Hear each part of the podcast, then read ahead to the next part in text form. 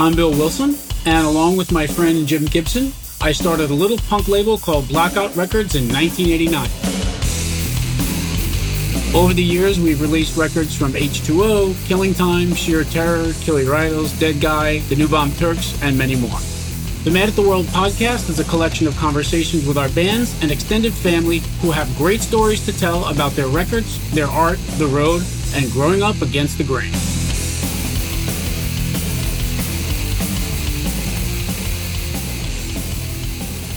Welcome to the Mad at the World podcast, episode four.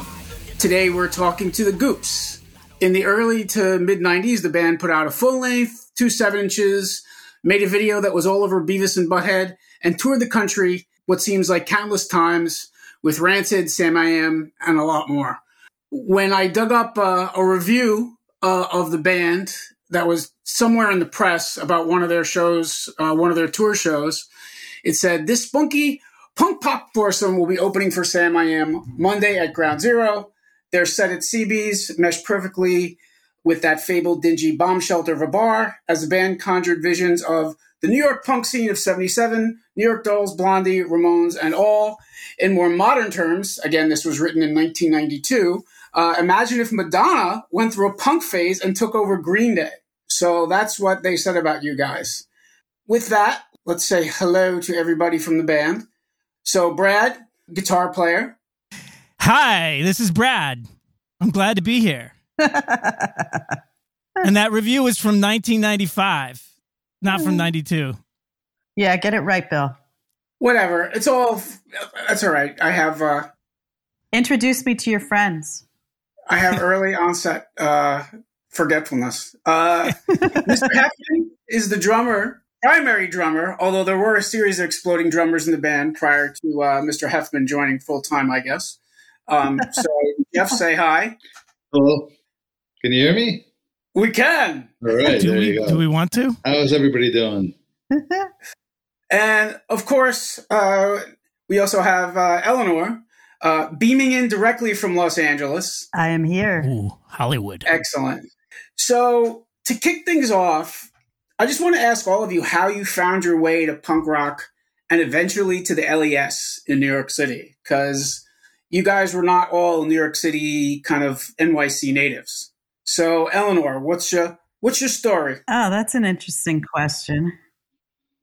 Um, I found my way to it probably through the rodeo bar where I worked on Lexington and 28th. That's where I met Brad.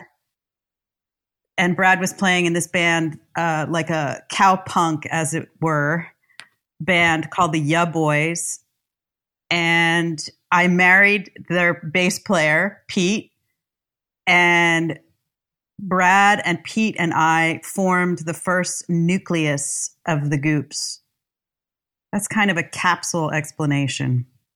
Yeah, but before before you found your way to New York, you grew up and like there were things in your life that made you start to listen to punk. Yeah. Pupil form, Eleanor. What what made you what you what what turned you on about punk rock versus you know other stuff? Oh, definitely attitude. Definitely attitude. I mean, uh, there was a while there where I was only listening to. Uh, I mean, it, I, I used to get mad when they would compare the Goops to Blondie, and I felt like the only reason they did that was because my hair was bleached blonde. But the truth is, I did listen to a lot of Blondie. I mean, who didn't? I used to roller skate and listen to Blondie. I mean, they were just. I didn't listen to them. who didn't? Effman didn't. so Heffman, how did you how did you find your way to punk rock? Uh, just I was always listening to all kinds of different music when I was growing up, and I actually, when I was really young, I was listening to like weird, like Latin jazz stuff because of my mom. My mom, who grew up in Brooklyn, so that was my kind of connection to New York. But uh, Eleanor was the one that kind of coaxed me to come in and play with the Goops. But I found my way basically just because uh, I played in a whole bunch of different bands before the Goops and I got into like garage stuff, and I got into like the Sonics and things like that, and Iggy Pop, and I just kind of started. uh, listening to all kinds of different stuff, Gang of Four and the Ramones, and you know, I, a lot of British stuff. And uh, you were always then, really into ska. I love the specials a lot. Like the specials were really big to me, and yeah, so I was playing all different kinds of music. But then Eleanor and I reconnected in New York because we had actually played in a band years before in the mid '80s in Pennsylvania, and I bumped into her. I think we were like I was literally walking down the street in New York, and I bumped into her, and she said, "Oh my God, I have this band, and we need a drummer." And so after being so drummer just exploded. yeah, yeah, and it was like I just was like, oh yeah, you know. And I came in and I met Brad and I met Pete, bass player, and oh my god, it was like it was just fun. That was that was what really drew me to it. It was just fucking fun. We just had a ball. We we you know at one point I think we paid more attention to what we were going to wear or not wear on stage than exactly if we were going to make, make it through a whole song or not. Those were the days. But fun was the fun was the uh, that was the main thing. And Brad, so you did not grow up in Pennsylvania, and you but so what was your what was your musical journey that that brought you to punk rock and then eventually to New York City? Uh, Central Massachusetts. Um, frightfully isolated from civilization, considering that I was like an hour and a half from Boston and I don't know, maybe three and a half hours from New York City. isolated enough that when I finally got out of there and went to art school, I was pissed off that I'd missed like, you know, half a decade's worth of fucking. I, w- I was into The Clash in high school. That was pretty much like the only punk rock band that I really got exposed to. And, you know, sophomore or junior year, somebody's older sister came back from college with like a couple Clash records. But other than that, like, and maybe Iggy, we just weren't really exposed to much. But yeah, as soon as I got to like, as soon as I got down to, to uh, Providence, where I went to college, I just dove in head first, man. Went to like, started just going to hardcore shows and every single punk show that came through. It's just, it's just funny because my whole upbringing was first, you know, the super classic rock stuff. And, you know, on, on, another episode of the podcast, I mentioned that even Yonkers, which was, you know, 20 minutes from the city and even less from the Bronx, you know, was a cultural no fly zone. you know, un- until until I found downtown. And, you know, even in the 80s, it was still kind of stuck in the late 70s. Yes. Where still yes. had like the old school like rock clubs. Yes. And yes. you still had all that stuff. And it just seemed to be a throwback. You know, it was definitely not the 80s of the John Cusack movie. I'll tell you that. you know, and so that's kind of, you know, when I look at the evolution, you know, anybody who lived even farther out was probably even more disconnected from these epicenters of like bohemian culture. Right. Yeah, it was shocking. I mean, I I remember, you know, where I actually heard like a lot of uh like new wave and punk rock, which I didn't even realize it was at the time, was on Doctor Demento. Ah, how awesome! Like they used to play the Talking Heads, and he like played it like it was some kind of joke music, and then I mean, this is why I was so fucking angry when I finally reached civilization, an and I realized that this is like was a whole movement that had been going on oh my for God. you know how long at that point, and I'd missed out on it. But thankfully, I didn't miss out after that. That's I mean, and that's probably why I ended up moving to New York because I went for the heart of it. You know. No, you just reminded me, Brad. The the first time I heard or saw punk rock was watching Devo on Saturday Night Live yeah. Oh yeah, and, and, then satisfaction. Right, and then watching like um, other bands like the Clash on Midnight Special, that type of thing. I had forgotten all about that. I actually got beaten up for what like liking Devo. There was like a big schism in Easton where Brett, where um, Jeff and I are from, and you could either like Led Zeppelin, Black Sabbath, etc., cetera, et cetera, ACDC, or you could admit that you liked Devo and some other bands and get and David Bowie and get beaten up. And That's what happened to me. Yeah. Yeah, it wasn't the same. You know, there really wasn't the same attention to feelings that the younger kids pay now. no. Oh God, no, no. Yeah, yeah. But it Bill, you were probably the youngest. You were probably the youngest to to get into this shit because you were like a child of hardcore, and that was way more sophisticated than. Uh, I, Oh, you know what I'm saying? Like you were going to hardcore shows when you were like a teenager, and I cannot claim that. Right. Well, I mean, it's all. I mean, it's all based on proximity, right? I mean, I grew up in Yonkers with a shitload of record stores around me. Yeah. Right. All of my friends would go to the record stores. We would, you know, I mean, we went from probably late '80s. I mean, sorry, late '70s, listening to Deep Purple. yeah, You know, and before that was Kiss, right. and then ACDC and Pink Floyd in school because that's what everybody listened to. You know, and then swiftly getting into new wave of British heavy metal, Iron Maiden, Judas Priest, etc. And then, you know, in the span of a few years, that turning into thrash metal, then in, then into death metal, and then the guy at the record store handing me a Black Flag record and said, "No, no, no, right. no." Right. That's a that's a progression. That makes total sense. Right. And it was it was interesting because that's the path that so many of my friends actually took. Like we came at this from the rock side. I- I've gone back, right, because I love it so much to, you know, go back to the roots of go back to the 70s punk rock, to go back to the Ramones, to go back Clash, to go back to, you know, Gang of Four. And then even before that, like, you know, hearing the elements of what would become punk, even in kind of going back and listening to things that wouldn't even be considered punk, like the Kinks, Oh, and then yeah. going further back to like MC5 and the Stooges, and then even further back to kind of the lyrical part of rock and roll, which is still fucking Hank Williams. Right. Right. I still listen to all that stuff. I listen to all that stuff all the time. I came out. The van music was when we play when we all hung out together, right? Like Yeah. that was like everything was just in a mishmash. Right. In the van, did you say? Yeah.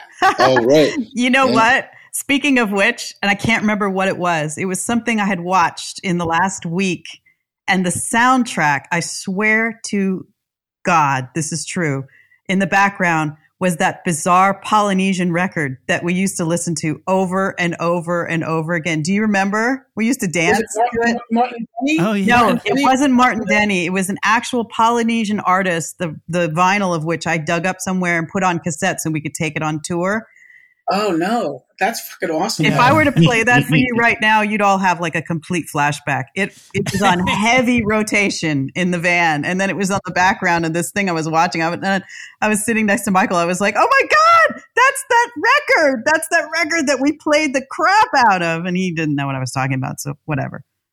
so you got the blank stare and the blinks. Yes, which is my life. So, so you know, you guys came to the city. You kind of found each other. You and Hefman knew each other. Obviously, you know, you, Pete, and Brad kind of formed the nucleus of the Goops. But you know, dive a little bit more into the crazy time that it was in New York there, because the social context of the Lower East Side was very different than the kind of Kardashianified of, um, yeah. of, of the way that it exists now, right? The Lower East Side was still a mecca for alternative culture. Again, you know, pre-internet. And so it was still and filled with, you know, I think half of our friends were busboys or pizza makers Right. or yeah, pizza boy. Benny's burritos.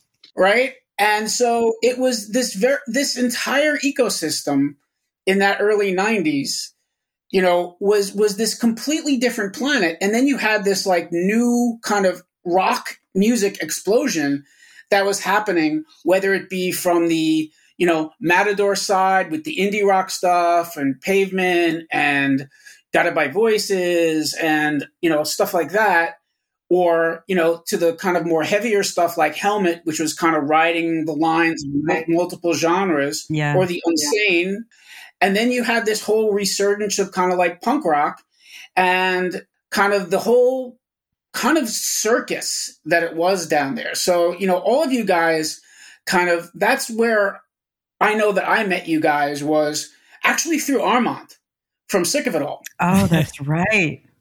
Because Armand was a partner in the label and was randomly in front of CB's one night, saw you guys play a show, and came back to the apartment building that I happened to live in. It was the, the building that I lived in on, on Avenue A was kind of like this weird, like punk rock Seinfeld building.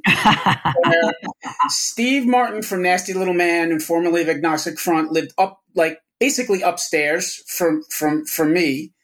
And then I would be going up there all the time, and we would just be, you know, kind of doing the, uh, you know, the kicking in the door of the apartment, regardless of what hour of the day, and just walking into their house. you know, same shit. And you know, Armand was a, like I said, was a partner on the label at the time, and he's, you know, came back one night from CB's and said, "Hey, you got to see this band." And that's how I remember we all hooked up. But that was the kind of state of the universe that was the Lower East Side, right? It was this very self contained kind of like bubble and pretty off the hook, as far as I recall, as far as like nightlife and insanity and drinking and fighting and all sorts of fluid things happening. I wasn't the drummer at that moment. At that, that was when I was on my Irish hiatus. and, uh, yeah, I was living Irish in Ireland. and so I was living over there. And then I came back. I mean, the band was like, when I left, everybody was kind of rolling around on the floor in a, you know, in a pile of empty beer cans. And then I don't know what you're talking about. and then I, I came back and it's like, I bump into Brad and he's like, Hey man, uh, our drummer, you know, something happened. He blew up or whatever. And He, he was just like on our doorstep. He's he like, "You're die. the last person. You're the last person you know I'd ever want in my band again. But we need you to come and play drums." So I was like, "Okay." And then I got and but you were already with Blackout at that point, so you guys had already met while I was gone. We'd already made the record, dude. Yeah, you already made the record, and then you put my face on the. You put a picture of me on that record with that terrible drumming on that record. but uh, it's a cool record though. The songs on that record, I really, I really love the songs, especially the day I met Iggy, which I think is just such a fucking great song. Well, I wish I was playing drums on it. I'm embarrassed to say. I mean, I shouldn't be embarrassed, but I just I was listening to the record, some of the tracks recently, and um, it's so like, it's so Detroit. I mean, yes, there's a lot of Detroit in there. And the funny thing is, so Pete, who Eleanor mentioned earlier, uh, they were married, but Pete and I had been old buds. We'd been in a previous band together. We'd basically moved to the city together. And the funny thing about, I think that record, when I listen back to it now, is like Pete was kind of like our our muse yes, for that band. Absolutely. It's, a lot of those songs are actually like, well, some of them are just straight up true stories, but some of them Island Earth, that's very Pete. Yeah, but it's almost like there's a lot of inside jokes. I mean, yes. Booze Cabana is literally an inside joke between Pete and I that we wrote as a joke song. And I mean, that that record would have been totally different without Pete. It, I mean, it's literally like he was the muse. I mean, he, he obviously he wrote a lot of the music and a lot of the lyrics too, but it was more like he was a muse. That's a really good way of putting it. Yeah, he definitely had a huge musical influence on that record. And he brought the Detroit. He's the one that really turned me on. I had heard, obviously, Iggy and the MC5 and a lot of these lesser known Detroit bands, but he really showed me, like, he really helped me appreciate that. And he was going through that Detroit phase at that point because that was his band, Warrior Soul his uh, co-writer in that band was from Detroit. So he was getting all of these like demos from these like unknown Detroit bands and bringing them home and we were listening to them we were just like, "Oh, we want to sound like this." Like um uh I'm trying to remember who the bands were. Um this, this Fred Sonic Smith. Oh yeah, well definitely oh, yeah. him. But like I'm talking about like the real like obscure like dis, like Destroy All Monsters. They're not that obscure, but that had a huge influence on the Goops. They're, Avengers. Uh, yeah, the, the Avengers? Avengers. Yeah, yeah, definitely. The uh, the Gories. They were more uh, mod sounding, but they were like mod Detroit. I mean, I just those really influenced me. I have to say. Yeah, I mean, we're all in love with that sound, and uh, but I think when people hear the two records, the Blackout record and the the second record we made for Reprise, like it sound they sound a lot different, and it it was Pete was a lot of it, but also I think you know the fact that we. uh there was I, I, was definitely taking kind of a departure in the early 90s from punk rock and i was listening to a lot of heavier stuff like a lot of the detroit stuff. I was listening to like masters of reality and like the nymphs. And like i can hear all of that stuff on that record. And then it's almost like the second record was kind of a return to our punk roots which i think came about because we ended up just touring the, the fucking yeah i mean the evolution of the band is, is definitely interesting, but I want to I want to continue to kind of pull the thread of like New York at the time because it's such a part of who you were and it's such a part of kind of that lifestyle and it's you know here's a funny okay. So when you talked about the fact that it was like it's i mean essentially what you had was it was a giant service industry of of people in bands and artists like serving each other right? Like everybody yep. was like a waitress and had a band or was an artist and like a bartender. And like we're all hooking each other up and with drinks and pizza. Thanks kev. Turbo 18 yes. And um and meanwhile like yeah the nyu kids that were brave enough to make it all the way to avenue a were kind of paying the tab for the rest of us right? Yeah. Yeah. And it was crazy because you know, I remember coming home from work. I was working at Caroline Distribution at the time. I would come from home from work. I would probably take like a nap. I would grab like 20 or like 40 bucks or whatever it is. And I would go out. And usually my destination of choice was pretty much, you know, three of cups for dinner, or, um, right? And then because Kevin was there, and then I would order like a plate of pasta and get like an 18 course meal. and then and then I would find and it was be and and you know and instead of getting charged for like four plates, you get charged for like one and a half, and then a free dessert at the end, and you're like busting gut. and then you know, would make my way to Notel at like 10 or 11 and be there until friggin' the wee hours and seeing like the fighting, the drugs, like whatever it is. And at the time, I didn't really drink a lot. So I would walk in there with like 20, bu- 20, 20 bucks. And same thing with Coney Island and, you know, Coney Island High and something else. I would walk in, I would like say hi to either you or Pam, you know, or Claw or Lucy or whoever. And I would put like $30 down on the bar all night. And I was just like, okay. and it would just happen right? Yeah. You know, always tip your bartenders. First of all, that's the key. Always, right? Even if they're your friends, motherfuckers still have to eat and pay rent. So no schnorrs. But seriously, and then you know, but it was that kind of you know economy that existed where everybody was was part of this this very, very hedonistic artistic community. well, well, what was going on, basically, you have to remember at that time, I mean, Eleanor's apartment, when I first moved in with Brad and Eleanor, it was a bunch of abandoned buildings down there. You know, so it was like, and, and the, the rent was like 250 a month, you know? So you could be an artist and have basically like a part time job and you could survive down there. And everybody helped each other out, like you said. I mean, I, Eleanor and I would go to like the Great Jones at midnight, and we clear the tables out of the way after they stopped serving. And and Warren, the bartender, Aww, the Empire, yeah, he had the Empire State Soul Club, and we would just like put some money in the jukebox, and we'd freaking dance till four o'clock in the morning. Yeah, and he'd give us power loungers all night for free, you know. and I would tip him. Do you remember the flashlight? I oh, remember the flashlight. I fucking invented it. no, it's not a dance. It's a drink. Yeah, but but it, lemonade know, this, and vodka with a splash of cranberry. That's the flashlight. Uh, the flashlight. Yeah, but that whole era at that time, Tompkins Square was full of homeless people. And then all of a oh, sudden, yeah. the police came in and Giuliani came in and he started chasing all these people out of these homes that they you know, buildings that had been abandoned by the city and people spent their own money and years of their lives fixing up. And then he comes in and says, get the fuck out, you know, with, with nothing. And then the police closed down. They put a big fence around Tompkins Square Park. I mean, there was, it was like a riot down there. It was exactly like a riot. I think Giuliani has a bright future. Yeah. Who'd have thought? But uh, that that had a lot to do with the art that was happening. I think was because you know you didn't have to spend your whole life just trying to pay your fucking rent. You know what I mean?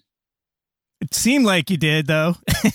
Still. Yeah, but I mean now that that apartment that we lived in is like three thousand dollars a month. You know? Oh, probably more. No, I was trying to explain that to some folks out here in LA. Like they were asking about, you know, New York in the 90s and whatnot. And I was like, you know, the one thing that really occurs to me being a bartender, I, I would definitely, you know, I never paid for a drink in the city from 1980 till like when I left or whenever. But it's the food.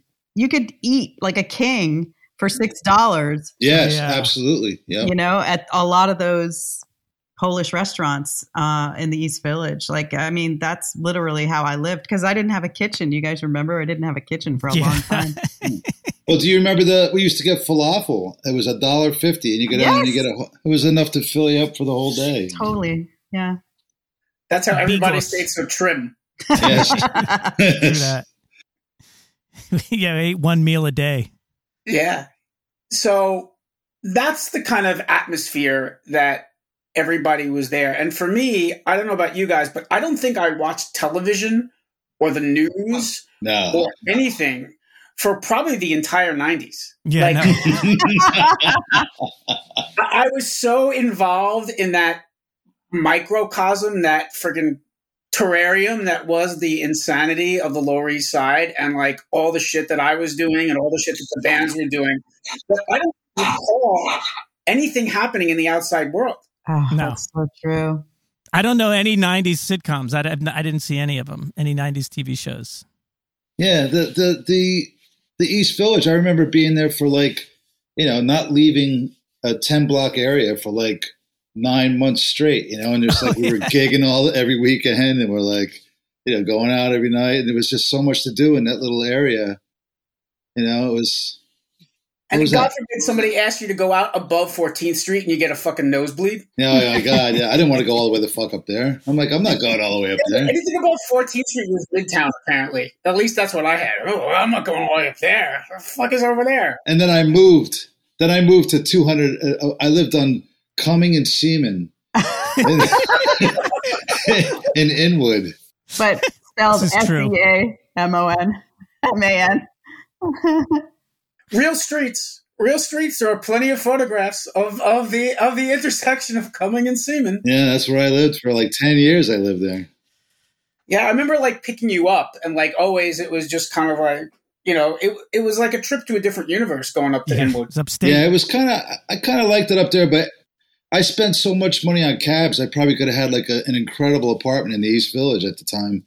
But I was like, every night I go down and I just be at Eleanor's and, and with, you know, she lived with Brad at the time. And then it was like, I just was down there every day. And then when it was time to go home at five o'clock in the morning or something like that, I just hail a cab and take a $25 cab ride home. Hmm. Is that all? That's all, Wow. including. So, so we met. The record kind of came out first. You know, we changed the picture on the back to include Hefman. Um, and then, and then, you know, did the video. what? Yeah. And then you guys made the video. And like, you know, it, it kind of came about again through like the offices of Nasty Little Man because at the time I moved, I, I was working at Caroline, but then I started working for a heavy metal label called Earache. And we shared office space in the Puck building. Yeah, I remember that. And that was like a crazy time because Steve was doing PR for the Beasties, the Pumpkins, you know, so many different bands. And he was also doing all the, the Entombed records. He was doing Carcass. He was doing everything. And then you had, you know, his cast of characters in the office, like Sweeney, who introduced me to Guided by Voices, you know, to put that record out. And, you know, this came with like this group of creative people, one of whom was David Kleiler, the director of the video. Oh, yeah. David. And I don't know exactly what happened. I knew that I wanted to do a video, right? You know, that was the whole thing. And in retrospect, I probably should have done more videos, but, you know, Two thousand bucks. That video cost two thousand dollars. yeah. I mean, but for, for for me at the time, it might as well have been a fucking million, you know? Right, you know? right, right. you know, it was just crazy because, you know, upon reflection, I didn't realize how little of a pot I had to piss in. Right? I thought I could do everything just by sheer force of will. And that's the advantage of being 20 years old where you don't fucking know any better. And I don't know who came up with the attack of the 50 foot Eleanor concept. It was probably Kleiler. I think it was Eleanor, wasn't it? I don't think so. I think it was David. Oh, okay. but it was like it was fucking terrific because like I just remember that my parents were cracking up because they shot part of that video in my parents' kitchen. That's Oh, with, right. with Toby, right? That Yeah. guy Toby. Yeah, the actor who played uh, Sinatra for so many years. Yeah, yeah, because they got all these like MTV like skit actors to be in it, which was actually pretty good. That dude, yeah, because he definitely looked like Sinatra. He was always like he was like the crooner character, the heartthrob character, in like all these MTV skits when uh, when Kleiler was uh, working there and and Amy Finnerty was was there, and then because of again this of this group of people that we hung out with, we got this two thousand dollar video, and it became like a staple of Beavis. and Butthead. Yeah. Murder, murder site. That was the episode. It was crazy. Hole was in that episode too, right? Yeah, And John Fogerty doing uh, Old Man Down the Road or something like that.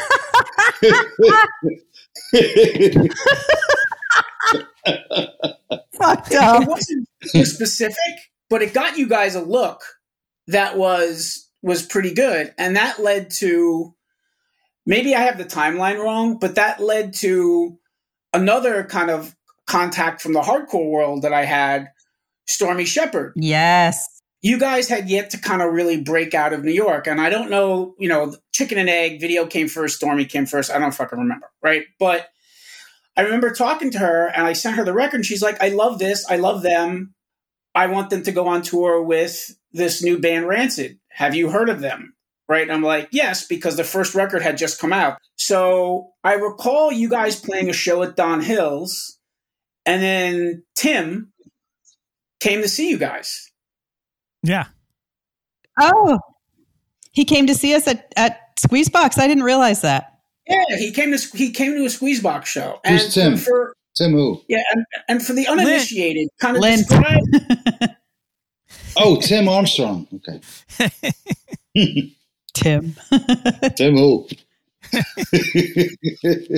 but like for describe for the listenership, as it were, kind of the vibe of Don Hills because it is so unlike a hardcore show. It is literally the polar opposite of hardcore show. yes, that's true. The the polar opposite of a hardcore show. Absolutely. However, I think of it as like the epitome of a New York show. Yeah. Oh fuck yeah, without question. But that's why I enjoyed going to these shows more than I like going to hardcore shows. Right? In the '90s, you would go to a hardcore show, and it was more like going to a fucking street fight. Yeah. right. Yeah. You know, twenty dudes for every dude. Everybody was just staring at each other. Everybody was just like the same stuff. You know, and for me, being able to be around a good male to female ratio was well, important to me. at the time, right? It wasn't just like, yeah, I'm just gonna go here and be hard. Like, no, like that, and that's just weird. Sausage party. Like, I wanted New York at the time. It, that place represent kind of the the pinnacle of like New York decadence because you had it was run by you know Miss Guy and Mr. Formica. Torment, Torment, Pat was at the door. Torment was at Yeah. the door, and like it was this great kind of you know rock and roll party. Yeah. Yeah. People were getting shit faced. People were hooking up. It's like everybody was having a good time.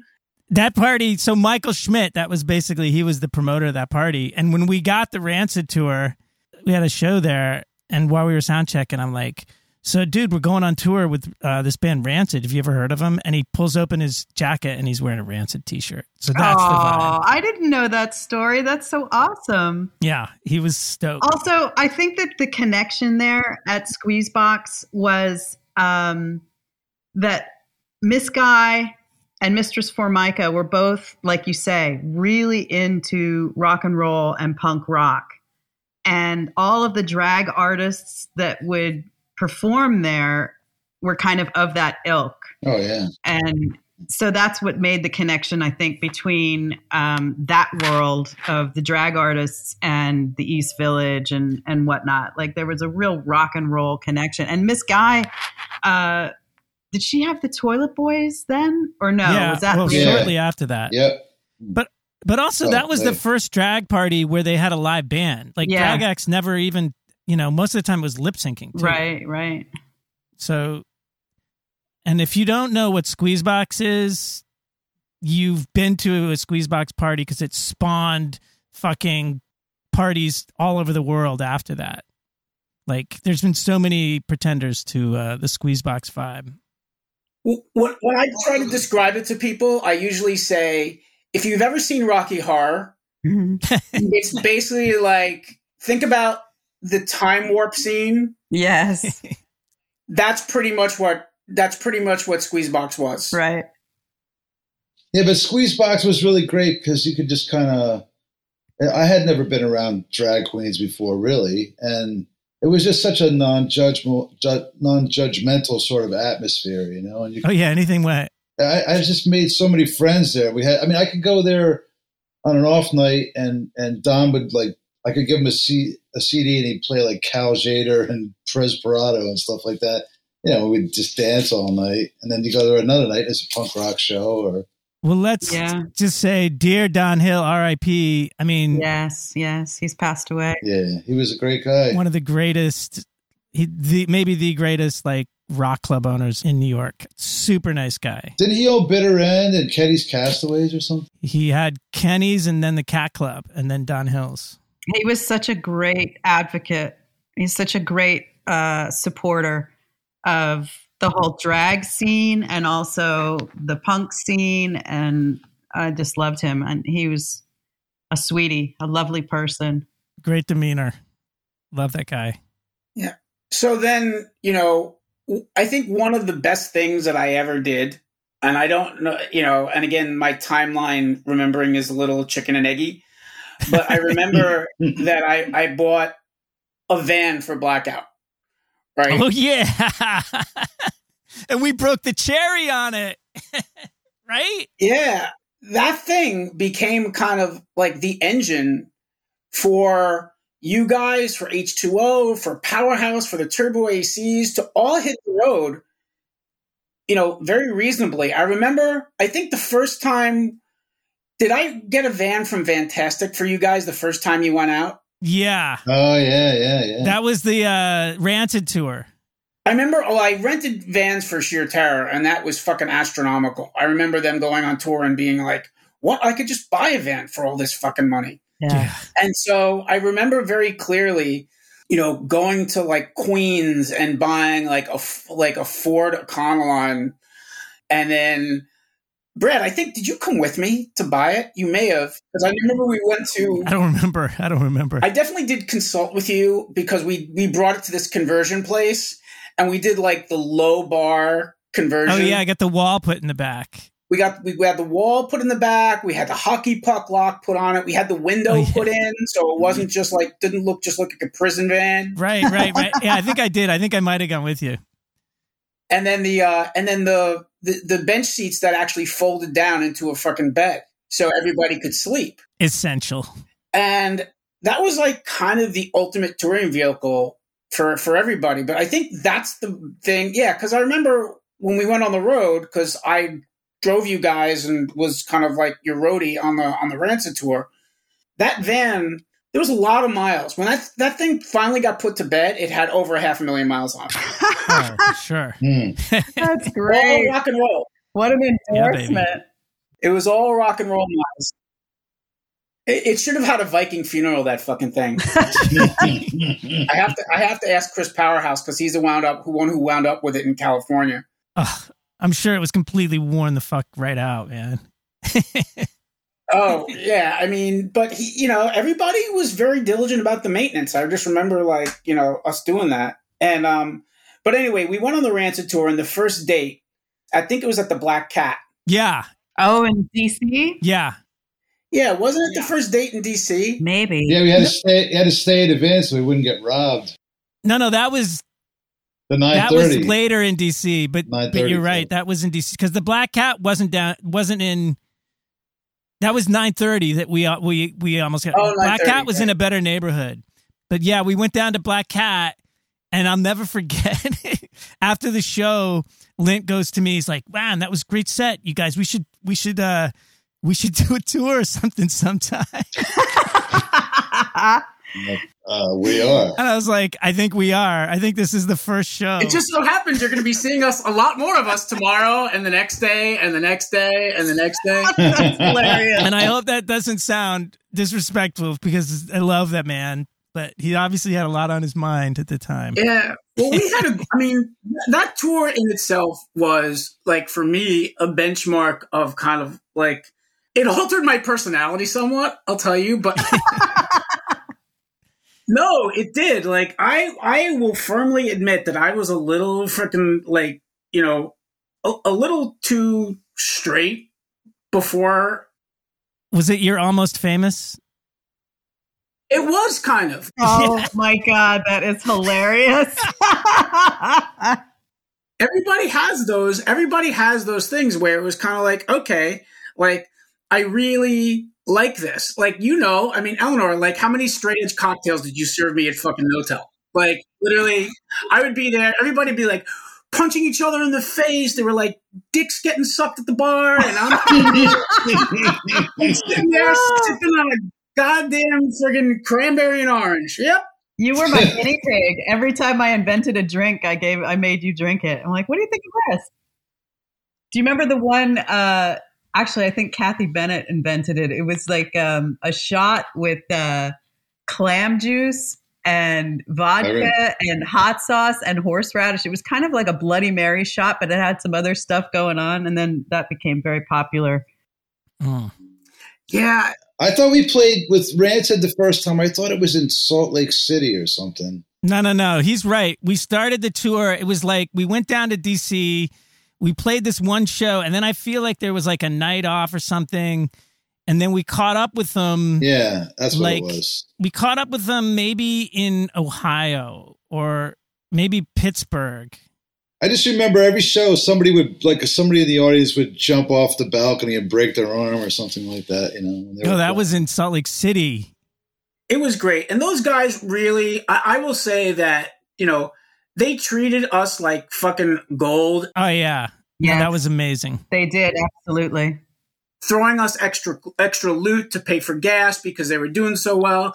I don't think I had to buy clothing for the entire year after that because I had probably every color and every style of Rancid shirt and and, and, and copies of Let's Go in every format Yeah, that uh, that that existed or heretofore will exist. You know, from that from that tour, and I also got to be really good friends with John Reed because we would sit in the back. Great guy. It's not like we were doing bumps or anything. We were literally eating like handfuls of Pixy Stix, fucking getting hypoglycemic, like making fun of the kids. Like we would give them a free rancid shirt if the kid they could identify the Misfit skull or Black Flag bars. Like we just Ah. proud, yeah. That's a good. John's in Austin. He has a tattoo shop in Austin now. Yeah, yeah, yeah. I'm. I still, I still. Uh, when I go down there for South by, I still see him and his wife. Wow, that's great. Yeah, I mean, the the halo effect of the Goops has lasted my entire my entire life. The halo effect. That's great. Well, let's not forget the second half of that tour because who did we come back across the states with, which was just as much fun? Guttermouth. Uh, But before we jump into that, it's like I just want to say we stayed in some very interesting places on that tour because we didn't stay in the same places at Rancid. We kind of saw them at every gig. They were Right. super cool to us. Everything was great, but like we went our own separate ways at night after the gig or whatever. And I just remember we had two very opulent stays, Oh, one in Miami and one in Connecticut.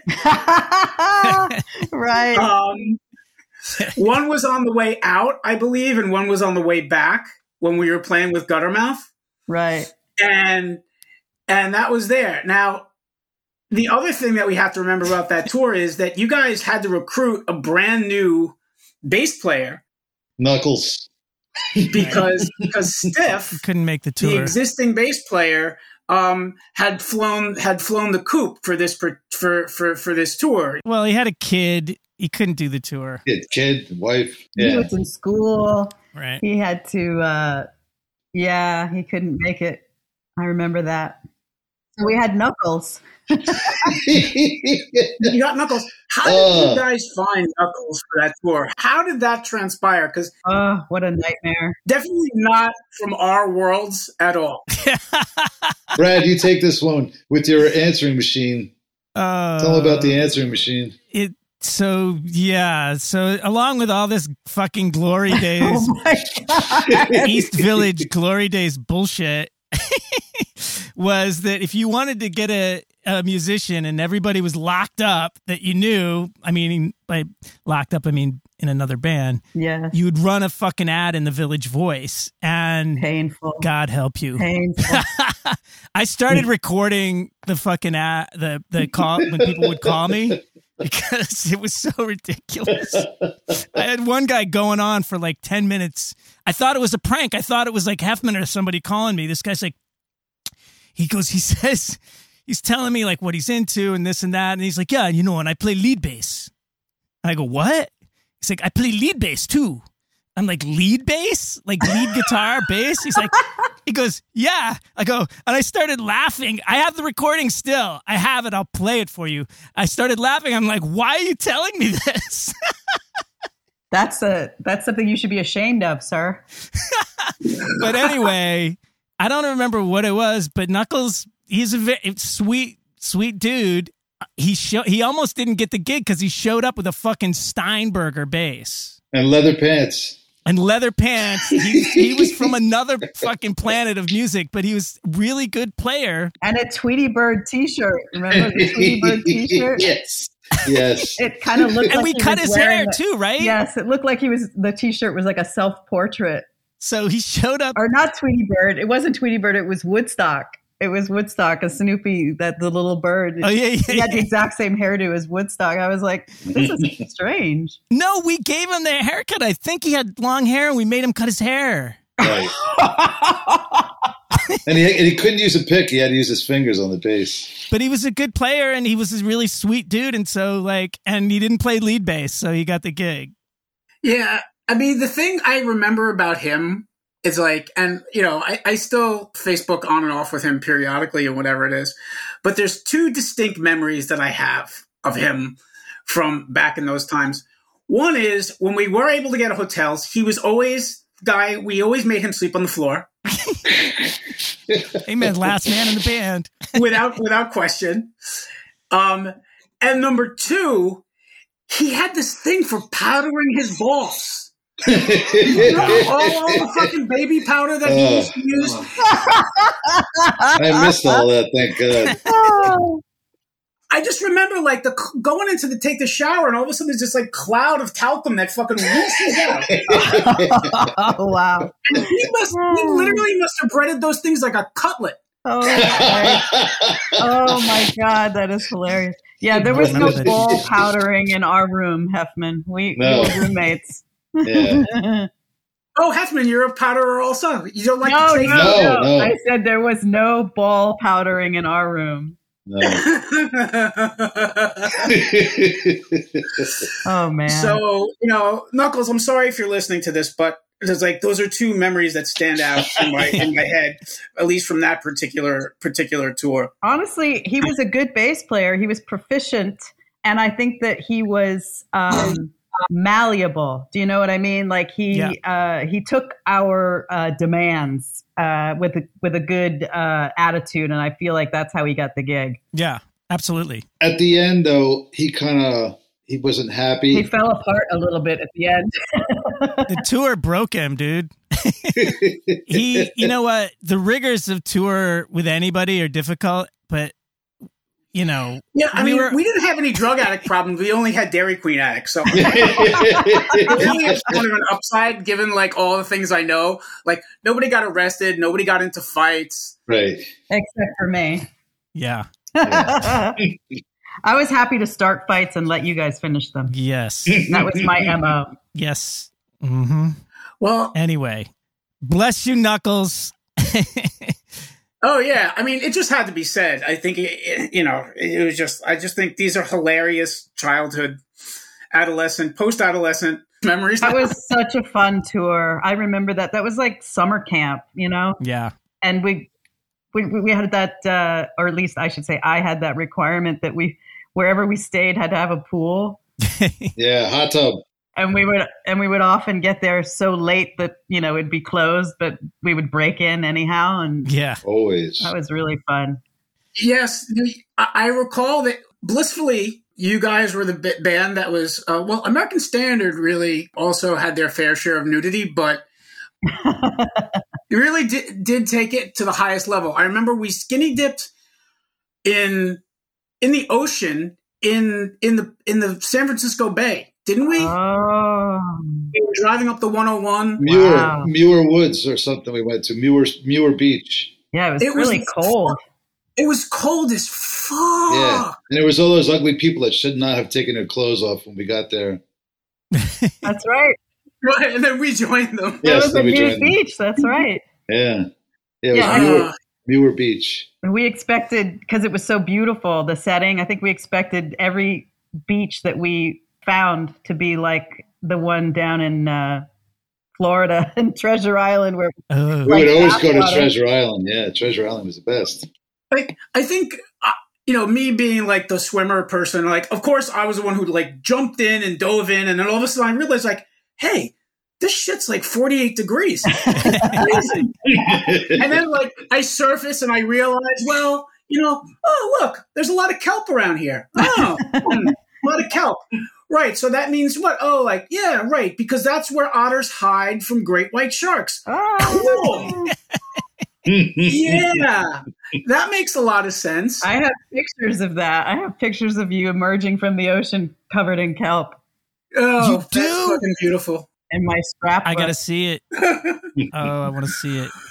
The, the the the place in Florida was uh, that was just an interesting time. I'll, I'll uh, It was the Ramada. Remember? It was the Ramada Inn. The Ramada. we had them deliver hamburgers to the hot tub and beers and hamburgers. we wouldn't get out for like nine Yeah. hours. everybody was completely hammered. I think except for Knuckles. I can't believe nobody drowned, honestly. Oh my god! Like because we ran from we we ran again in the buff from the beach into the water and then dove into the pool, which I believe was in front of the restaurant. It was definitely inside of the hotel. The vista from the hotel restaurant. I do not recall. Oh right, yeah, it's it's all a blur. Bill, they uh, a couple of years later on another tour, they stopped us at the bridge and wouldn't let us into Treasure Island. Oh really? We're banned. We were banned from Treasure Island, from that whole peninsula, I wonder that if whole we part of still Florida. Hmm. I mean, you know, it, it could, you know, it could have been the fact that, like, I mean, how many people were in the restaurant and just saw our our, our display? That's what I wonder. Are. Oh, those poor people. We did not give a fuck, that's for sure. We, yeah, we, I, I- yeah, we were definitely very, very, very hammered. But you know, very infrequently am I in my own rock and roll hero. So like these, these things stand out in my head as mo- moments of crowning achievement that honestly most people would love to have fucking one sixteenth of any of these experiences, right? Mm. So We had fun. we we carry all this shit through our lives of all this shit that we did together and it was some of it was fucked up but a lot of it was just pure fucking fun and Yeah. that was like that's like the greatest part of having picked music as a quote unquote career for me you know is all of these things that i i don't think too many touring fucking you know there's not too many touring insurance executives Well, Bill, I think it's important to point out that, like, so the band was basically started just for fun. Like, that's kind of It was a goof You know. because you were unemployed. Remember that? yeah, yeah, And Pete has like a, a hiatus from Warrior Soul. yeah. And I was just along for the ride, and that's how it happened. Yeah, it was and a we total and, goof. and and basically we yeah we had this downtime and Eleanor was like guys let's just do like a punk rock cover band we'll do like all these weird like obscure songs that deserve to be heard yeah, I still have that mixtape that I made. You for us. do? Yes. oh dude can you just like send me can you just send me the like a like a scan of it I just want to see the songs because I'm always trying to remember the songs that were on Sure, mixtape. yeah, absolutely. I'll dig it up. And that's when we were called the Mutants, remember? That was our first yeah, name. so she made this mixtape and was like, "Let's cover these songs. We'll do a set. It'll just be for kicks." I remember that tape. And what happened was we both we all had so much downtime that when we got together to rehearse, we we didn't fucking practice. We just started writing songs. they were like coming out of us like I had just got this new guitar and I had tuned it to like an open tuning, so I was like kind of like just fucking around with like new sounds. Before we knew it, we had you know we had a bunch of originals. What was the new guitar? Was that the Red Gibson? Yeah, yeah. I had just Oh. got that guitar and I Wow. just started fucking around with the open tuning. Eleanor, you're which, underwater. Like, just led to like all those all those early riffs were all based on that tuning. Wow, I remember. Do you still have that guitar?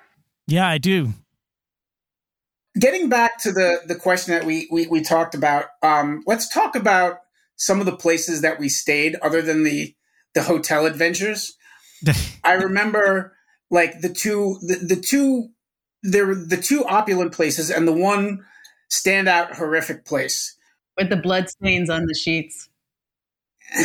and it was like it was crazy. I mean, that the the Connecticut compound for this particular family Yes. was like You want to comment on that, Brad? No. oh, that's where we had like the the wine from the wine cellar and all. Oh, that was great. Yeah, but like I just remember us getting there kind of late, you know, Yeah. and then waking up in the morning and there was a guest house. It wasn't even the main house. It was a guest house Right. attached to, you know, uh, as part of like a five house kind of like compound. And then waking up in the morning with like, you know, a full glass of water, getting up, taking a shower, coming back, the bed was made and there were my clothes were like packed already and there was a fresh bottle of water sitting on the thing like poof. Yeah. Like you know, whoa. And then going downstairs to where there was a full breakfast already prepared, That's right. I remember that. like eating breakfast, and then literally like us walking outside, coming back, and then there was nothing there. But you didn't see a fucking person. It was like poltergeist handled the entire shit. And like, this is not something that I was used to. No, not at all. No, well, I gotta say, I mean, I so I gotta clear this up. This was not my uh, home. I was dating a delightful young lady whose parents were uh, loaded, and we stayed at her mom's house, and then we stayed at her dad's house. In Miami, yeah, that's right. Miami was ridiculous because on the way home, we were with Guttermouth. And all of us were like, oh, and we, I guess we played somewhere with Guttermouth in Florida, Miami, and we're like, oh, we got a place to stay. Cool. We roll up to one of these like palatial, was it South Beach or Yeah, Yeah, South Beach. somewhere like that. like Yep. high, high rises? Yep. Yeah.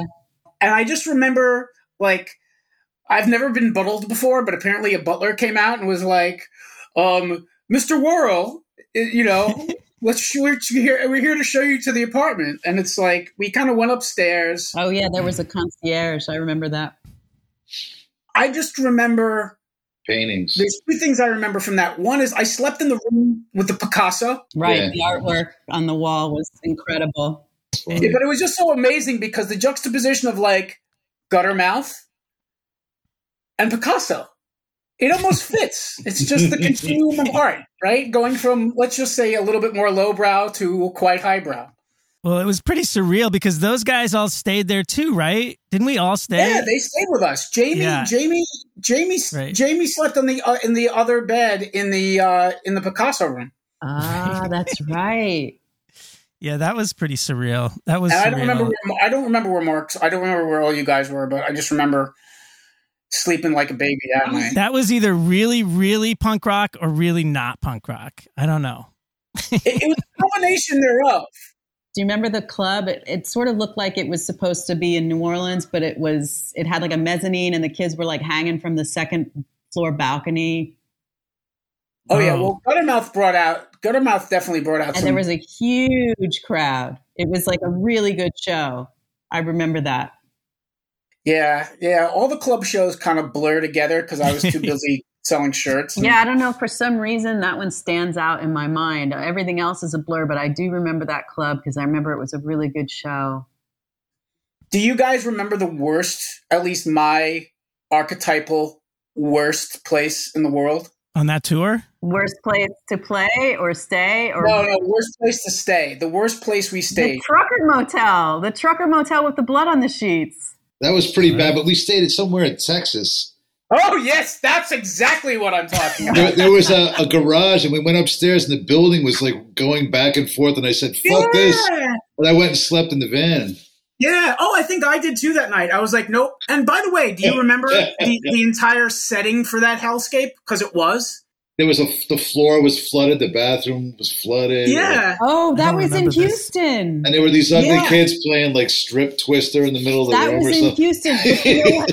You know why I don't remember that place that you're describing? Because that was the show. Do you remember? I could not even stand. I was so drunk, I could not even stand for that show. And I wandered off after the show with some fans or whatever and stayed with them. And I have no idea how we ever like hooked up the next Oh, yeah. I don't remember that at all. I just remember with that house, Hefman, you and I are completely aligned. Not only was the place ramshackle, and literally the more people that got into it, the more it would list yeah, from side to side. So if, I, I'm sure if everybody ran from one side of the house to the other, the motherfucker would have collapsed. it would have collapsed. They had just had like a, a tornado or a hurricane and that part of the city was flooded it was i remembered that it was houston The- no, the sky was on fire. There was a fucking, there was a fucking, there was a, there was a oil, oil refinery fire that literally lit up the sky like it was hell. Oh, I remember that. Oh my god Yeah, yeah, yeah. That was so weird. There was some festival going on in Houston when we got there. right right And it was like the end of the winter. We had been like freezing our asses off when we get down there, and everybody was like naked in the street. We're like, "Where the fuck are Right, we?" This is- that's This right. is Texas, right? Like, Yep. I, I thought everybody was going to be a redneck, and it was totally different. yeah bunch of all the colleges there there was like a real scene it was it probably could have been a really fun place but i think we only went there once i don't remember playing in houston more than once No, we played Houston again, just probably stayed in a hotel. Also, we used to drive because we, we used to always drive from Houston to uh, to Florida because we we didn't until Sam I am we didn't have like. Uh, wait, what am I thinking? No, we played the When we Howlin' play Wolf New in New Orleans? Orleans. Yeah, we played the Howlin' Right, so we did. I don't know. I think we usually drove from Houston though. In New Orleans, I think that was the only time I ever got mad at you guys. Why did you get mad at us Because you guys were fucking shit faced and I had to be straight to drive all night. Uh, yeah, probably. oh, Bill, Bill, do you remember?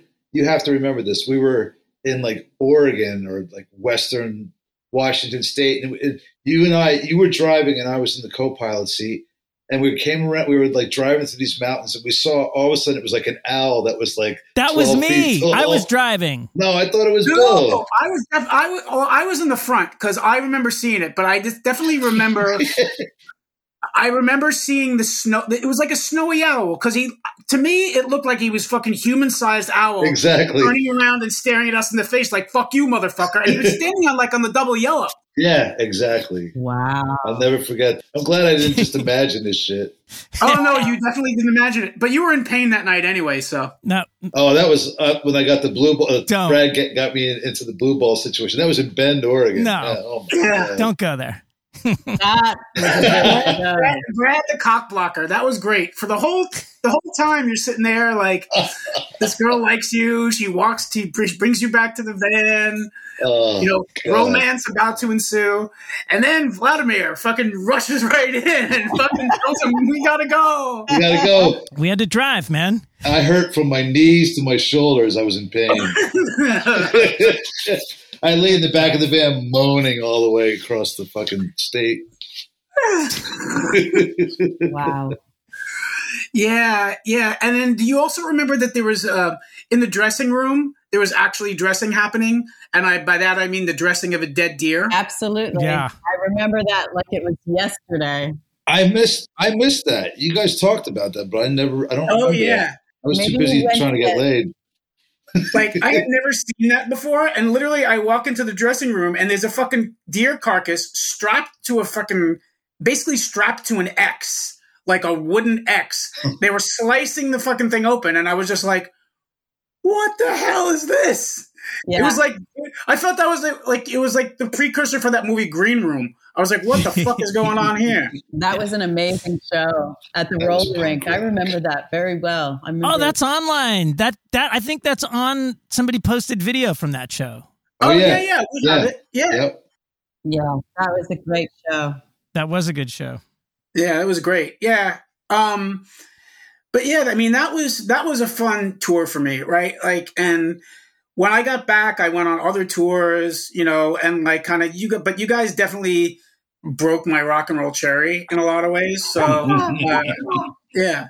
It was very cool. Um It was good for us too, Bill. and then uh and then you know after the after the tour happened you know there was a lot of hubbub starting to circulate around you guys right? You did another tour with Samiam you know and then major labels came kind of sniffing around. Um you know you had recorded we did a cool comic book seven inch um Oh, yeah. one just left. Um we tried to have an ill-fated um you know with booze cabana we tried to kind of have an ill-fated play at uh, commercial alternative radio, which is really kind of a joke, and I got soaked for a bunch of money that I shouldn't have spent. But that was Oh. my champagne tasting caviar dreams. Um, Because you hired the the the radio promoter guy who was so like controversial. Oh, yeah, yeah, I forgot his name. Jacobs. yeah. I, I remember it, but I don't want to friggin' even. I don't, Yeah, it's yeah. kind of like uh, Rumpelstiltskin. You say it too many times, and- Right, Oh, right. God. Yeah. I remember. Um, so, but you know, all in all, like it was a pretty successful punk rock record, and we had a great time doing that and the singles and all that stuff. And then you kind of got back to New York, and then you know that was when the punk rock furor was in level ten mode, right? Right. and you got approached by a sub label of of of Sire to kind of to to sign with them. So you know No, it was one. It was reprise. the courting process definitely had begun. Sub label of Reprise. Yeah. Right. But Sire was sniffing around too at one point, I remember. Yeah, no, there was a few labels that were that were sniffing, but you know, speaking of like the timing, it's funny because it was literally like within the few month period when punk rock kind of exploded because on that tour with Guttermouth, I remember we played at like um Arizona or New Mexico. No, it wasn't New Mexico. It been in- Colorado. no, it was in Arizona. We played a show, and Jamie was like, "Dude, we were just here like six weeks ago with Offspring, and they were opening for us." Right. So that was literally the tour. Like that was the month that Offspring blew up. But it, yeah, it all happened kind of within like a three month period. So yeah, it was very quick. It was very it was very crazy. And you know, it was during kind of the as the labels were starting to court you, you know, I had I was able to get you guys um on the Mallrats soundtrack. Yes. oh yeah, yeah.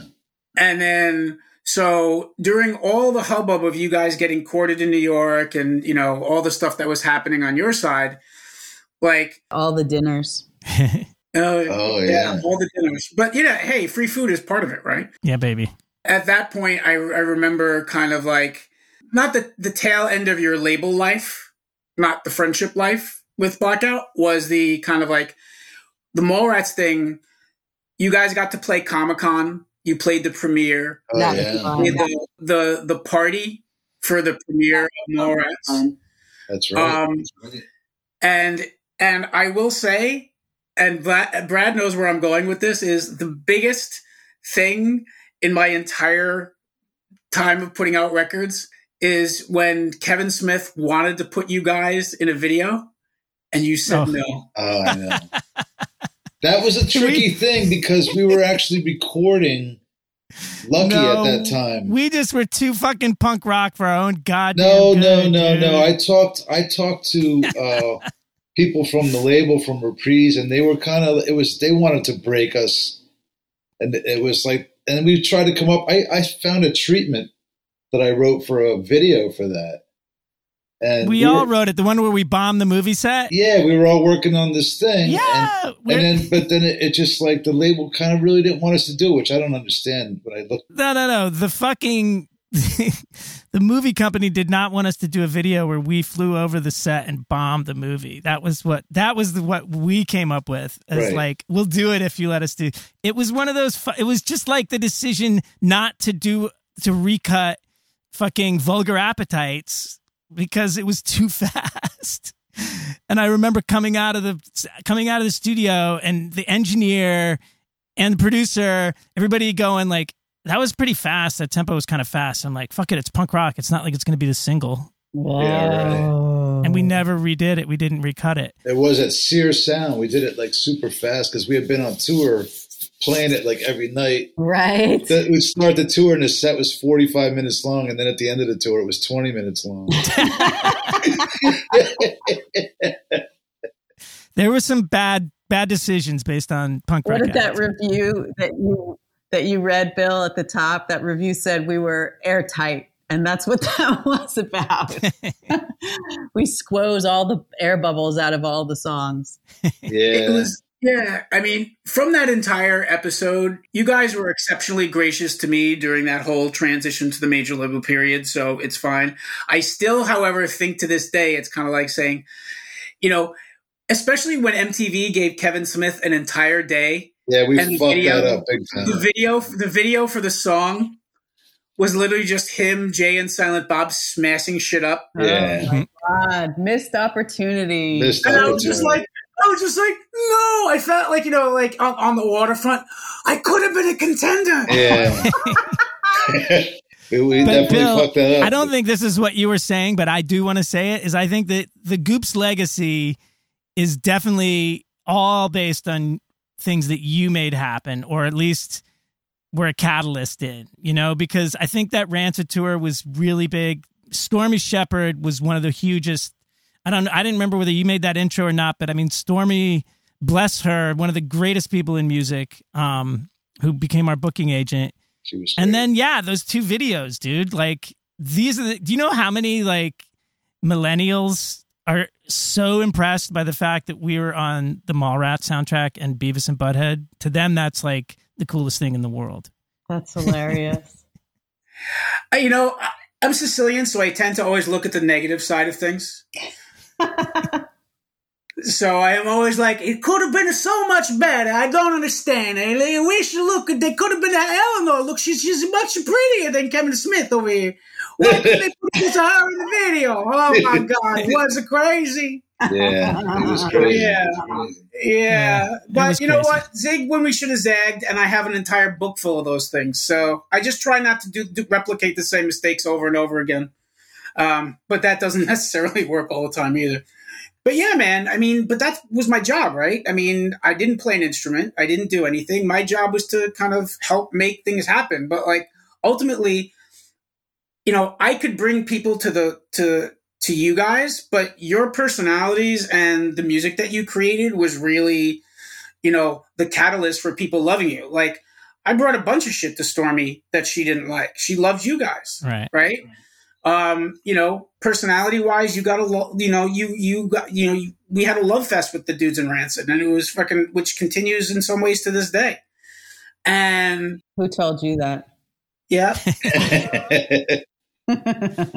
you know, there's a lot of different things that so well well well thank you for a little bit of the kudos. I really think that it was it was, you know, everybody just did their fucking job. And when good shit happen, good shit happens, and when it doesn't, there's a million reasons why. Again, just look into the future or whatever it is, you just hopefully don't make the same fucking dumb mistakes you did when you were uh when you were a kid. we had Well, so will. much fun. So talk a little bit more about kind of your your journey with Lucky. what what your insight was into that whole situation and then the eventual kind of disillusion of the band. Yeah, Lucky Lucky was uh it's funny because I was listening to it kind of recently and it just uh there's certain parts of it that are that sound so good, you know, and my recollection of making that record was uh not good. You know, I just feel like where I was at in my own head was, you know, not super great. And uh, I remember the recording process being kind of arduous, whereas the first one was, you know, really fun and whatnot. But whatever made it onto tape sounded pretty good. I mean, I've joked with Brad in the intervening years that we should just re record the entire record of Lucky and put it out ourselves. And, you know, like, which is a ridiculous idea, but maybe not. Maybe it's not so ridiculous. I don't know. I also listened to it recently because they finally got it on digital. Um, I think maybe that you might have had something to do with After that as well. 25 years, yeah. Matchhead. Matchhead sounded really great to me. Yeah, a- a lot a lot of the songs, I mean all the songs that I at the time was not totally satisfied with, I feel like they sound a lot better than I remember at the time. And yeah, there was it wasn't a fun process. Again, like, you know, I think the important I think a lot of people from the outside saw this as like this successful indie punk rock band, accomplished all this shit, and then they go to the major label and the major label destroys them. And it was quite literally the opposite scenario. Like when we got to Reprise, everybody fucking loved us. They wanted us to succeed. I mean, we we did a tour of the office and our manager who we had just basically signed after signing to the label was like he's like, you know, I've managed a lot of bands. I've never I've never seen the a label so excited about a new artist if there was any mistakes made, the label made the mistake of giving us too much like control. And we made a lot of bad decisions. I think I don't think we made a great decision about the producer that we chose, and that's not a reflection on him. I think it's just it was just a it was just a uh it was just a mismatch. Our heads were in a little bit of an odd space. You nailed it, Brad. They gave us too much control. They, they just were like, they just let us do what we wanted to do, and it was a mistake. We needed guidance. we didn't have a manager when we recorded that record and we really needed an adult in the room because like i said like i mean that's the story about vulgar appetites you know like i can't you know that was the best song on the record and that's the one they ended up making the single and that should have really been not only recorded again but like it yeah it should have just been it should have been a better take. We should have concentrated more on it. And we were trying to make another punk rock record um, and we just we weren't we didn't we didn't do a good enough job. And i think that we needed another adult in the room and the label gave us too much freedom. Yeah, I think that we had some anxiety about the transition from uh, like an, uh, the prestigious indie cred label of Blackout and working with Don Fury with that whole pedigree, then moving to this, uh, you know, reprise, kinetic reprise. You know, at least for me, I had some anxiety about that, about what that looked like. You wrote a song about it on the record. Right, exactly Change your mind, right? change your mind because I had so much anxiety about it. It was like directed toward other bands that would criticize us for making that decision, but it was really it was coming from me and my own anxiety about that decision. And so I think that we comp we tried to overcompensate for that decision by making like what we thought was going to be like a really rough uh, incendiary sounding record. And that's probably what accounts for like you say brad like not re-recording vulgar appetites and insisting on recording it uh, in that sort of live fashion with all of us in the room because Yeah. for me anyway i did not differentiate between what we were as a live band and what we were on record and in the intervening years i'm realizing more and more as each year goes by how important it is to make that differentiation and take advantage of the fact that you're in a recording studio you can make a record. It doesn't have to be a fucking steely dan sounding record. Right, exactly. but you really need to take advantage of the fact and you know create those dynamics and whatnot because the live show is something else. It's a different animal. It's like the two different things that you offer the world with uh, when you're a band. And you know, I, I realize that now, but so I, what I'm hearing is that you all want to re-record Lucky. Then is that for blackout? yes, yes. It's going to be your uh, your your your new fall release uh, for blackout, Phil. But Eleanor, you know, I want to do it in like tiki style. I want to do it. I'll start with vulgar appetites. I want to do it in Cal Tjader. I want to do it like a Cal Tjader song. Though. Right, right. Well, we'd do both. We'd do both. Offer both, you know, because in the digital universe, you know, we can do that. Well, you you guys were all. I mean, it's just so funny because you know, given the way that music is marketed now, especially during COVID and all this shit with all the social media stuff, you guys were fucking could have been social media fucking gold. You know, different time, different place, whatever. But the wacky hijinks that went on throughout all the years would have made some really great and potentially embarrassing posts to look back on. oh God, no way, we wouldn't have survived, dude. that was all just that was the other thing. We were on the cusp of all the I remember like Rancid showed up one day and they had a camera and they were like, We can take a picture and we can put it on a website on a computer. We were like, What are you talking about? Oh my God, that's true. Was, remember, was, remember the digital guy at um at Warner yeah, Brothers? Warner's. And yeah. we had like meetings with him and we were just like, what did he, what was he just talking about? Like we would yeah. leave meetings and like, just. Why is this important? Right, exactly. Oh, we were such dinosaurs. Good lord. Yeah, but in, in, other ways we weren't. Like we also like. I mean, you guys. I mean, think about this. On that Rancid tour, Brad designed an Illustrator on my shitty laptop in the in the van. This right. is pre- yes. yeah, he designed the logo in the van. The logo, yeah. Designed the logo in the van in, in Illustrator. Cool logo. We got it printed out in a service bureau on like some day off in some bumfuck place or something like that. I distinctly remember we printed it out somewhere and then FedExed it to Cinderblock. So by the time you guys got to SF, you had new fucking t-shirts ready. Yep, I remember yeah. that. Like, I remember picking that them was up. some, that was some next level shit for something that you know before the internet even existed. Not bad. There were there were these brief glimpses into tech forward, and nobody had any idea of what social would actually mean. I mean, think about how shitty websites were back then with all the blinky things and the, you know, stupid explosion highlights and like the the eight bit characters that were all. it was just it was, it was it was a shit show back then. Wow. I thought Brad was some kind of like computer genius, and I didn't know anything about it. I wasn't even interested. I, yeah, I have a memory of Brad working on the logo as we were driving uh, across Alligator Alley in Florida. Am I conflating two different things? But I, I no, remember no, him in the van, and there was like snapping turtles and alligators littered across the highway because there had just been a big rainstorm the night before. Oh yeah, Alligator Alley. I like that. I, I remember the sign from from that from that journey, which is like, please do not feed or molest the alligators. Yes. Molest an yes. yes. Let's go Sounds beat dangerous. up an alligator. Hot. Yeah. So the the Lucky record came out. Clearly, your your guys' headspaces were differentiated. I think Eleanor, you moved to LA at some point during this entire entire process, right? Yes, yes. I moved my stuff to LA. my logic was that since we were on tour constantly, it did not matter where my stuff was. And I had, had fallen in love with the drummer of Samiam. And, and he lived in LA. So I moved to Los Angeles.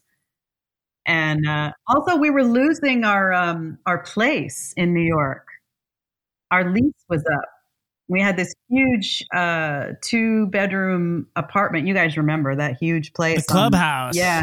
We were losing that and we had to either, you know, find another place. And we were, that place was like way under market value, what we paid for that.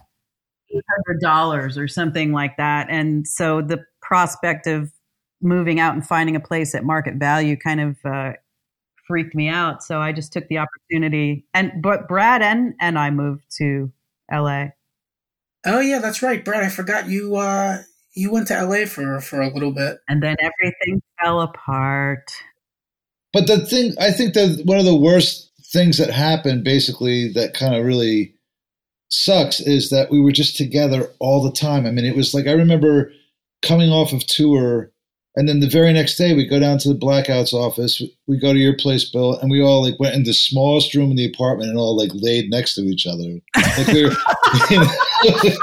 and I was like, we, we, we really did, we really needed to get the fuck away from each other, but instead we were just like, we didn't know what to do. We thought we got this label, we got this big record deal now. We have to fucking write songs, and we got all caught up and like stressed out about it. And really, all we needed to do was go take six months off. And yeah, we need to take a somewhere. break. Yeah, totally. And we, didn't, and everybody got out of control. And then you know, I fucking walked out, and the whole thing went to hell. We needed a, a our Ireland uh, hiatus. Exactly. that's, what I, that's what I needed. Our our Dublin hiatus. going going back through some of this, you know, looking. I mean, I scanned a bunch of stuff for Bill and just kind of going through some of the archives and and actually even listening to some of the the you know I I recently released a couple songs that were on the Blackout record that we had done with Don Don Fury, the producer, like before signing, and like that that time period, you know, the tail end of Pete. I don't think that we were as slick and professional as we ended up becoming later with Stiff in the band and after touring, but it was definitely kind of the creative apex of what the band was, which was like the world's best party band to go see at Continental on a fucking Friday night. The loudest band in New York City. And I just, I don't, you know, I think that like, not that there's bands that don't go from that into like to become Green Day, but I, you know, I think that like, if you look at sort of the creative output, if you look at the excitement within the band, and even like the songs that we were writing, I just feel like there was like, there was a moment in time there when it was just, it was, and it was before we took it seriously. It was when we were all just doing it for fun. I mean, we couldn't be a band with Pete in the band because he had a band that was like a very big band at the time that was paying the bills. So we didn't take any of it seriously. And that was the time that we were the most creative. Especially you with your fur chaps. You did not take it seriously. but like, think of the Boss Fuel gigs, right? Right. Like, that was kind of what I consider the best time in the Goops. Oh, like when we were going so up to fun. Providence to play with Boss Fuel or like really before it started to get too serious. And I don't think that it's not that we were like immature and not up to it. It's just like that's what that band was. It was kind of like it was kind of a band of bratty fucking goops. Yeah. you guys had the fur pants. Remember the fur pants? Those Oh, were yeah. great. Agatha, I think, made them for you. She did. She did. Thank you. I didn't get any furry pants.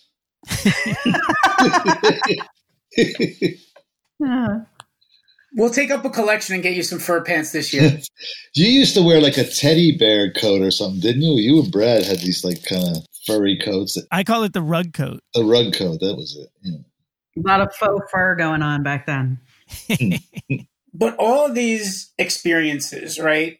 You know, this is the this is kind of the I guess we the wrap up sort of things. But like when I look back at my history with I won't say all the bands, but most of the bands, but especially you guys, I look at, at everything as very familial. And part of this like wonderful Carney experience that I had growing up, I don't know if I could duplicate being on the road now the same way. Um, I don't think my liver could handle it. None of us could. but like it's great to like you know see Brad every once in a while. Hefman, I haven't seen you, you know, in in in human form in quite in a long time. Yeah, long time. Facebook posts. yeah. Um, Eleanor and I, you know, when I go out to LA, there's usually a dinner somewhere involved. So it's like it's great to maintain those kind of friendships and the whole, even the, the larger group of people from those days. Like I don't think a lot of people carry that kind of. I don't want to say legacy because that carries too much gravitas, but not too many people have these kind of shared bonding experiences unless you're like in a submarine or the military. Right. and that's what it was like. It was like being in a submarine. Yeah. Yeah, and I was the, and I was always talking about the 109. yeah, we The were very um, we were all very close and I think, you know, that that's kind of what makes it di- more difficult when things when things do maybe start to turn a little bit is that uh we were very much like family, Yeah. you know. Well, I mean, the fact that you guys can all get on the podcast 25 years later, you know, and having known each other for now, you know, 30 plus years, you know, Eleanor and Heffman knowing each other for more is a real testament to us as people, I think, and the fact that we really did have a great fucking time. Oh yeah. Yeah. Yeah, absolutely. I met Eleanor when she was 16 and I was 20. So yeah, we've known each other a long time. We haven't talked much lately, but I hope we will a lot more in the near future. Aren't you going to talk about the bikini? What bikini? Brad, Brad in a bikini? What? oh God! No. That wouldn't be news. That would not be news. no, that's true. I was I was really young. I was 16 when Hefman and I met. Hefman was in my sister's class in school. Yeah. Oh, the bikini. Yeah. That, that when I first met you, you were taking it off. the first time I met Eleanor, she was naked. and you know, it's, it's like, and, and and and and thusly and thusly it started. Some, some things never change. That's right. oh my god.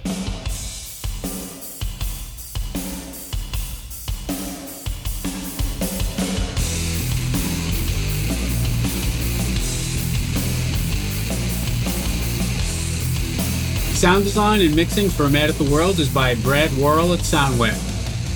Illustrations for each episode are by Christian Minnick. You can follow his art at Coretunes on Instagram.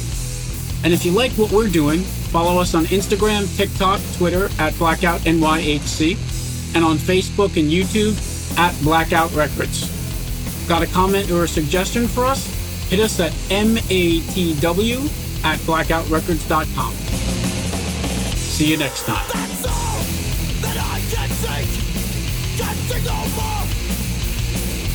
Victim for far too long. Trying to even the.